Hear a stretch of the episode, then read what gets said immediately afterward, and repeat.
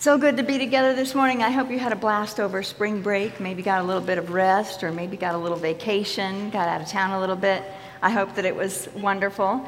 We're back this morning to begin our final session of Bible study for this year, and I can hardly believe that I'm even saying that, uh, but our spring session of Bible study.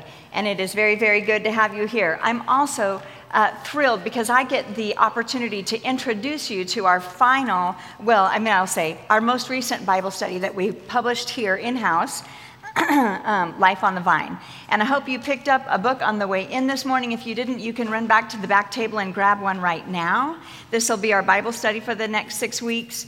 Um, and uh, as I said, we published this in house. So I hope as you thumb through it, you look and see how beautiful it is and can just really appreciate the wonderful work that went into it. We have a staff writer here on our staff. Uh, her name is Cindy Western. Many of you know her. She wrote Centered and has written a lot of our Bible studies. She wrote this, and then the teaching team is going to be here. So you'll have a series of teachers that, over the next six weeks. Um, I'm going to do an introduction today, and then a series of teachers who will be here to teach this session with you, and it is going to be absolutely wonderful. We have been studying the scriptures together, we've been praying together, we've been preparing, we've been practicing, we've been critiquing one another. It's all the things and the teaching team is ready and very excited to be here. I'm going to let them introduce themselves as they get up each week, and so I am looking forward to hearing those introductions as well.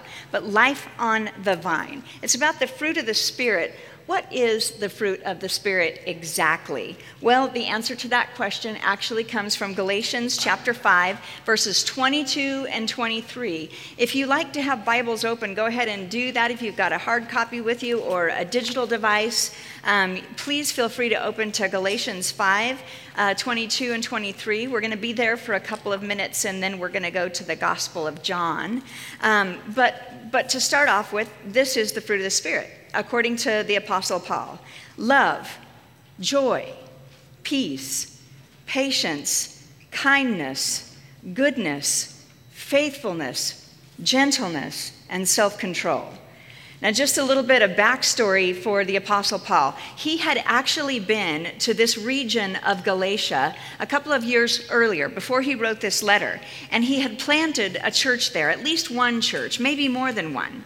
And he's writing this letter now, a couple years later, back to the church, the people in Galatia, and he is um, trying to express to them what is the nature of the spiritual life. You see, after Paul planted this church, some other teachers came into that church in Galatia, and they were bringing uh, false teaching. Basically, they believed in Jesus also, but they were having a hard time letting go of the Old Testament law. And so they were trying to teach the Galatians that they needed to be obedient to the Torah, to the Old Testament law, in order to be good Christians. In other words, they had to become good Jews before they could become good Christians. And Paul was writing this letter to say, no. That is not how this works. The law, the Torah, is actually obsolete. There's no amount of following the rules, no amount of following the law that can make you holy, that can bring about this abundance of life that God wants us to live in. That is a, that is a job for the Holy Spirit only. So if you're trying to live by the law, he said, Paul calls that living in the flesh, trying to live by the law, trying to follow all the rules. That's, that's counting on your own capacity, your own ability to do it. If you try really hard and you get your willpower really involved, then maybe I can really be a good person. I can really be transformed if I try myself. And Paul is saying, we can't do it. There's no way we can do it. We must rely on the Holy Spirit. And he calls that walking in the Spirit, walking or living in the Spirit. And he says that this is what happens when we walk in the Spirit love, joy, peace, patience, kindness, goodness, gentleness, and self control, these things start to blossom and bloom in our lives, and then they become fruit in our lives. That's the fruit of the Spirit.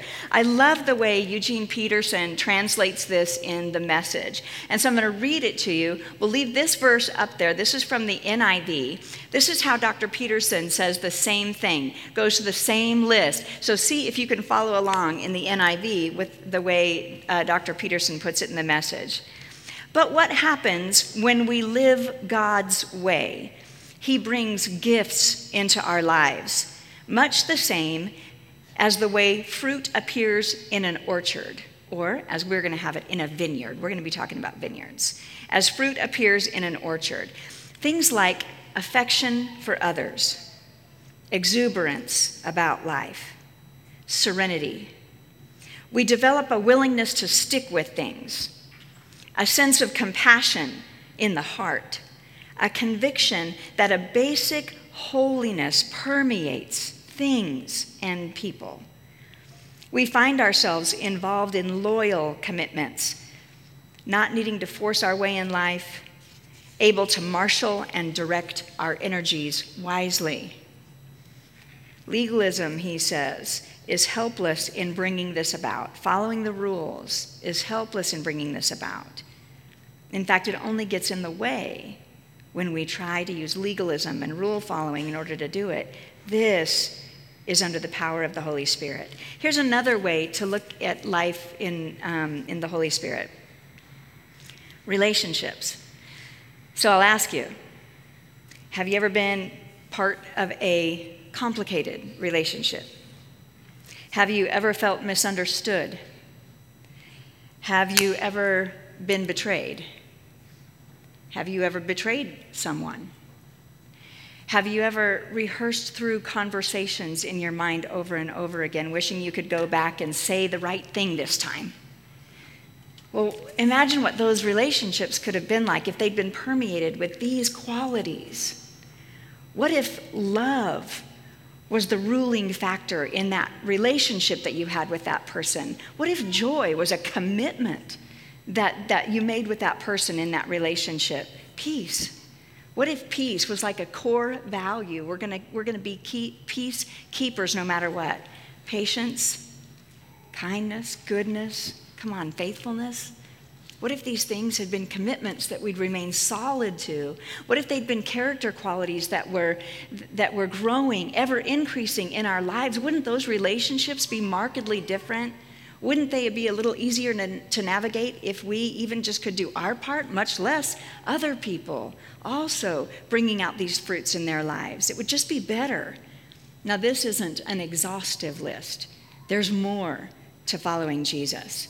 There's more that's available to us. There's more to this abundant life, but I think I think these qualities are enough to keep us busy for the next seven weeks. So, this is where we're going to focus. And each teacher who's going to get up each week is going to kind of unpack another one or two of these qualities, and we're going to talk about how they become real in our lives. One more thing I want you to notice on this slide before I go to the next one is that the word spirit, fruit of the spirit, um, has a capital S. Okay, so sometimes as you're reading through your New Testament and you come upon the word spirit, sometimes it has a small s and sometimes it has a capital S. When it's a capital S, that means it's God, the third person of the Trinity, God the Holy Spirit. These fruits are a product of the Holy Spirit, the Holy Spirit living in our lives. When we are connected with the Holy Spirit, then these things come about. If we're not connected with God's Holy Spirit, then they're not. So I ask you, what is the core? What is the what is the, the, the, the, center of, of following Jesus Christ? What does it mean to be a Christian? Does it mean that I come to church on Sunday mornings, or I have a Sunday school class, or a community group, women's Bible study? Does it mean that I have the cool t shirts and jewelry that I get at women's Bible study and I wear those things? Although I'm a big fan of all those things. Um, love all that stuff. But that's not the core, is it? That's not how we know when we're really living the Christian life. Actually, the heart of the Christian life is becoming like Christ. My slide doesn't seem to be working. Chris, maybe you can take over from here. The heart of the Christian life is to become like Christ. And so these qualities love, joy, peace, patience, kindness the reason that these qualities um, are qualities that we are interested in is because these are the qualities that we see in the life of Jesus Christ himself. And and as we walk with him, as we listen to him, as we lean into his presence, then these qualities are what will come out in us. All right, now to talk about how we develop these qualities, how this really happens. I'm going to take the backstory back even further. Before Paul planted that church in Galatia, before he's a missionary and writing his missionary letters, back to the life of Jesus himself. Jesus um, taught his disciples how this fruit thing happens, taught them how this vineyard thing happens. Now, it was the last night, I want you to, to kind of I want to paint, paint the picture of the context here. The last night before the crucifixion. So we find this passage in John chapter 15. The night before the crucifixion, Jesus is gathered with his disciples, all of his closest friends. They're in the upper room together. This is where they had the Last Supper. Jesus washed their feet, and he starts teaching. And John records chapter after chapter of this discourse, this teaching time that he had with them that night. But Jesus doesn't just want to teach them, he's painting pictures in their imaginations because he knows what they don't know yet, and that is that he is about to be arrested, he's about to be tried, he's about to be um, taken into custody where he will be tortured and then killed, and he needs to be able to communicate with his followers. There's, life is going to go on without me. They're going to need strength and courage just to get through the trauma of the next couple of days. But then they are also going to need the ability to go on living with Him and to know that life with Him isn't over even after He's gone, even after He's resurrected and then ascends into heaven. We're still going to be able to live with Jesus. And we do that in this way through the Holy Spirit. So he's trying to figure out uh, how to teach them how this is going to work. And he decides to use a wonderful metaphor to do it. Um, so I want you to kind of imagine with me. We're going to engage our imaginations as we read scripture this morning. Imagine the disciples in that upper room and imagine actually it's it's totally okay to go ahead and imagine that you're one of those disciples. And maybe the girls around your table, the girls in your group, maybe maybe that's the little group of disciples that's with Jesus that night. You're gathered around. Jesus is teaching you, and then at one point the meal is over, that part of the evening is over, and Jesus says at the end of chapter 14, he says, Come on, let's go. And so you get the idea that maybe they're standing up from the table, stretching out a little bit, um, and then they start to walk. They leave the upper room and they start to walk through town. Now, Jerusalem is set on the side of a hill. And so they're walking down into the hill, into the valley. And you might even start to recognize, if you're one of Jesus' followers, as you're walking, where you're going. Jesus is taking you to the Garden of Gethsemane. He knows kind of what's in store, but you have no idea what's in store for the Garden of Gethsemane. But the garden was a place where the disciples hung out from time to time. It was a fun place to hang out and just talk and um, talk about whatever happened during the day or when Jesus wants to teach. Maybe this is a good place where he liked to take his disciples. So they're, so they're walking down, and imagine you're in that group together. Um, walking down through town, and suddenly Jesus stops uh, he was always kind of teaching as he was walking. It was walking and talking at the same time. That's what he did a lot of. Jesus stops and he maybe asks everybody to kind of huddle close. He would do this sometimes when he had something important enough to say. He wanted to make sure nobody missed it. So he, he, he paused on the road and everybody just kind of starts gathering around. Maybe as you do that, imagine yourself part of that group. You're huddling up close. You're finding yourself a, a comfortable enough spot that you can lean in and you can listen to the voice of Jesus. And maybe you discover that he has actually paused in a vineyard. You can see the vines to your left and, and right. They're growing. It's springtime, so the buds are really early. The fruit is maybe just now becoming visible and it's, it's right alongside you. And maybe you can even reach down and touch the vines while you're listening to Jesus teach. He is trying to communicate, and he's going to use this word picture to do it. And here's how it goes I am the true vine, and my Father is the gardener. He cuts off every branch in me that bears no fruit, while every branch that does bear fruit, he prunes so that it will be even more fruitful. You are already clean because of the word that I have spoken to you. Remain in me, and I also, as I also remain in you. No branch can bear fruit by itself, it must remain in the vine. Neither can you bear fruit unless you remain in me. I am the vine, and you are the branches. If you remain in me, and I in you, you will bear much fruit. Apart from me, you can do nothing. If you do not remain in me, you are like a branch that is thrown away and withers. Such branches are picked up, thrown into the fire, and burned.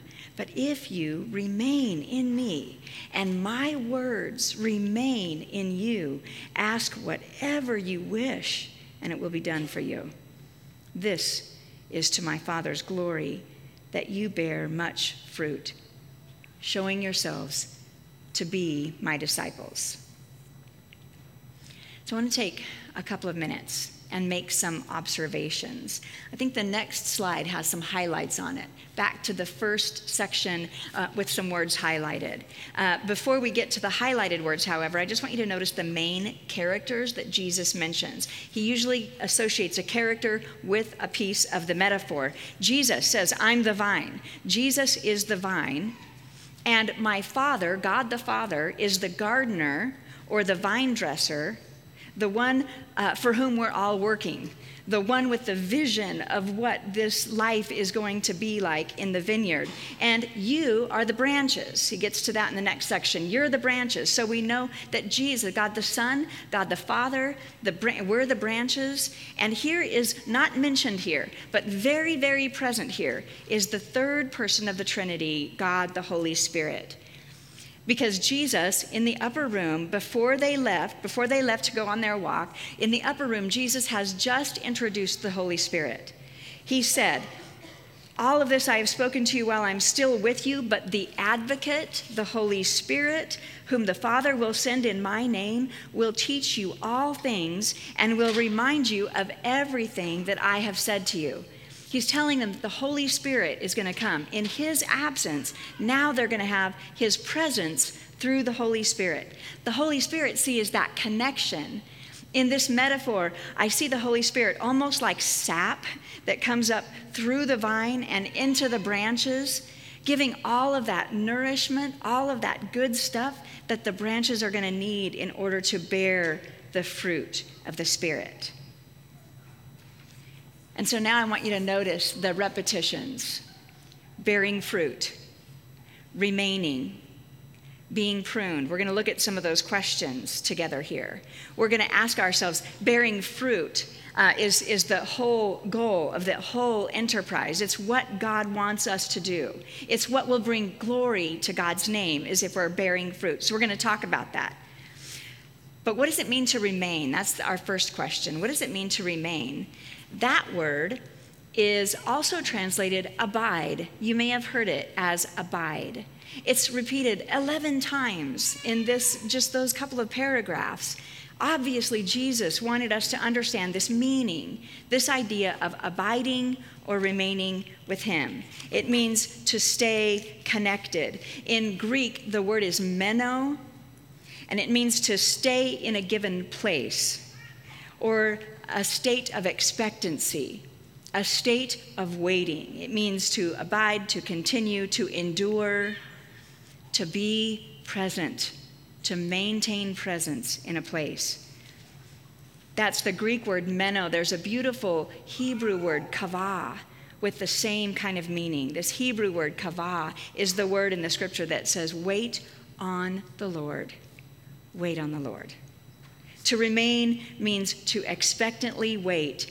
It means to lean in, to listen, kind of like the disciples are probably doing right now in a garden somewhere.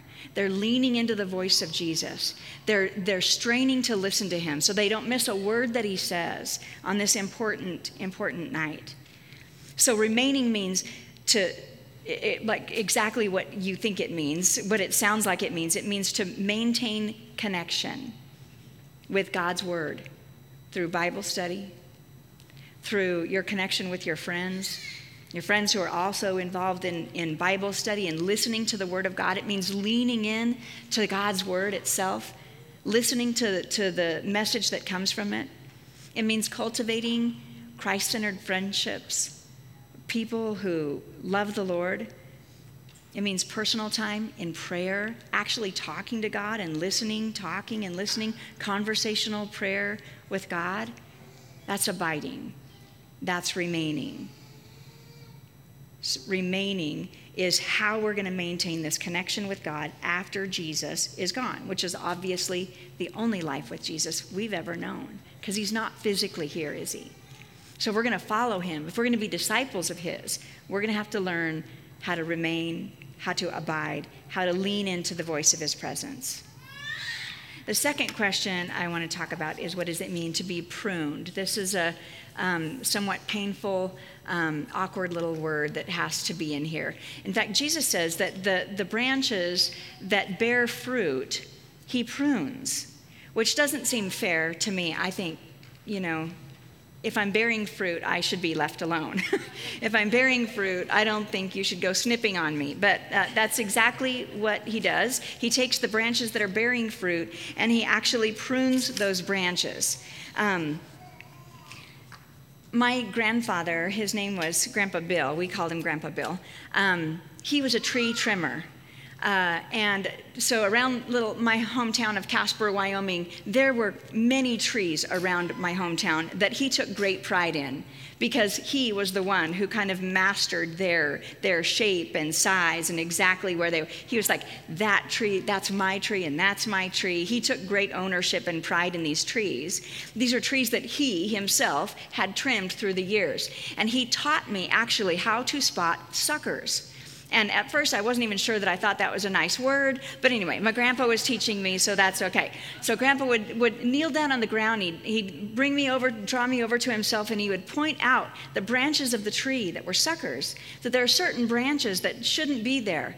They're, they're, they're alive, they're fine, they're okay. But you know what they're doing is they're just stealing all of the sap and the energy and the good stuff from the rest of the tree. And the whole tree is going to be better off if that tree, if that branch is gone. So I'm going to climb this ladder and I'm going to cut down that branch and I'm going to cut down that branch. You see how that branch doesn't look very healthy? And those are the branches I'm going to cut down. They're suckers. As long as you leave them there, they're just going to suck the life out of everything that is good and useful and productive. So he was going to cut out those suckers. I learned to recognize those suckers. Later in my spiritual life, I started thinking about suckers. Time sucks, energy sucks, the kind of things that, that suck the life out of us that don't necessarily need to be there. One year at Lent, um, during the season of Lent, I decided to give up morning television I was like, it, it, had been a habit for me for many years of just turning on morning television while I was doing my hair and makeup and everything, listening to whatever it is, you know, that they are talking about. Some lost child in Oregon or something like that, you know. Um, things that, that I probably couldn't do anything about. I just get myself all wrapped up and worried about and concerned about, but, but uh, not things that were immediate that I could really concern myself with. Um, I decided to give it up for Lent one year, and I never went back. I have not ever turned the television on in the morning again. I use that time for prayer. You know what? I think about I think about my friends who need prayer. I think about many of you. I, I, I wonder how God might want to work in your lives. I use that time to focus my energy on, on that instead of morning television, and it's just been something I've not ever wanted to go back to. It's, it's been a lovely change in my life. It was a sucker, you know? It just didn't need to be there. It was pulling my energy in another direction. Suckers can also be sin in our lives. And there's sin that's not dealt with, sin that's, that's um, repetitive, the kind of sin that gets a hold of you and won't let you go. That may be a sucker in your own life.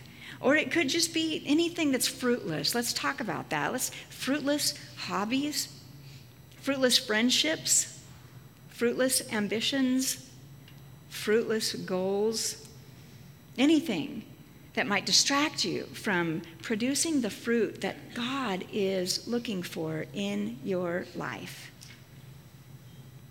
What does it mean to bear fruit? Last question. What does it mean to bear fruit? Bearing fruit is the gardener's whole goal. That's the whole goal of the entire enterprise of the vineyard is to bear much fruit. As we abide, as we lean in, as we listen for the voice of God, as we uh, gather with our girlfriends over Bible study, as we learn to pray for one another, uh, lead one another, encourage one another, as we maintain this, this organic relationship with Jesus Christ by abiding, the Holy Spirit flows through Christ, like, like, the, like sap flows through a vine and into the branches, and we are strengthened by it. If this connection is maintained, then it's just inevitable that fruit is going to come out of it the fruit of love, joy, peace, patience, kindness, goodness, faithfulness, gentleness, and self control. So I want to leave you with just a couple of questions to consider. Consider your daily routine. Consider uh, what the day looks like kind of from beginning to end. In a garden, in a vineyard, you need certain elements sunshine, nutrients in the soil, you need pleasant breezes. I've toured a few of these vineyards, a lot of them are on the slopes of hillsides, so that the wind and the breezes can get to the grapes. They lift the grapes up off the ground so that they can so that they can receive the wind and the sunshine and the right amounts of all of it. The gardener is the one bringing all these elements to bear. Think about your life. What are, what are some elements that you might be missing or might be low on? What kind of nutrients maybe you could add to your daily routine to help produce this great fruit? And the second question is are there any suckers in your life? Any distractions? Anything that maybe is pulling energy, time, energy away from this whole ambition, this whole enterprise of the garden? Fruitless friendships, fruitless hobbies, fruitless time, fruitless TV shows, whatever it is that's maybe, maybe not maximizing your opportunity to bear fruit. Because bearing fruit is the goal. It is the glory of God, says verse 8. It's to my Father's glory that you bear much fruit and show yourselves to be my disciples. And we don't bear fruit only to look good or only to be fruity. we want to bear fruit, not so that we'll look really good in a fruit bowl, but so that the fruit that we bear will actually provide the nourishment for people around us, for our community of friends, for the women in our Bible study groups. This fruit is meant to nourish others. The gar- in, in the vineyard, the grapes will grow They'll get big, they'll look like they're about to burst. But unless they are harvested, unless they're crushed, unless the juice runs out of them, they'll never provide nourishment for anyone else. The end of the process is that the fruit that we bear nourishes the community around us our friends, our family, our neighbors. Think about it love, joy, peace, patience, all of these virtues, they, you can't be, you can't enjoy those in isolation. They only work in community with other people. And so that's the view. That's the viewpoint of the gardener. That's the glory of the gardener himself. A gardener's glory is his beautiful garden. A vine keeper's, a vine dresser's glory is a beautiful vineyard. God's glory is all of us showing each other all these things love, joy, peace, patience. We cooperate with that by adding things and removing things from our lives, providing elements, removing elements as, as we are in cooperation with the Holy Spirit. And so I want to dedicate you to that purpose over the next six weeks to really think about how each of these wonderful fruits can come to life in your life, can be part of the nourishment that you can offer to your friends, to one another, in your group, then back at home, in your marriages, with your kids, with your siblings, with your parents, those relationships that are sometimes complicated, but always enriched by fruit. Let's pray. Heavenly Father, thank you for calling us to be part of this beautiful picture of a vineyard. Thank you for remaining connected to us. Teach us to remain connected to you. And help us as we do to feel that life giving nutrition, that life giving sap. Just fill us up. Help us to live our best and truest selves out of that nutrition that we receive from you. Help us to know what it is to bear much fruit and bring glory to your name, Abba Father. And it's in the powerful name of Jesus we pray. Amen. Thank you. Enjoy your groups.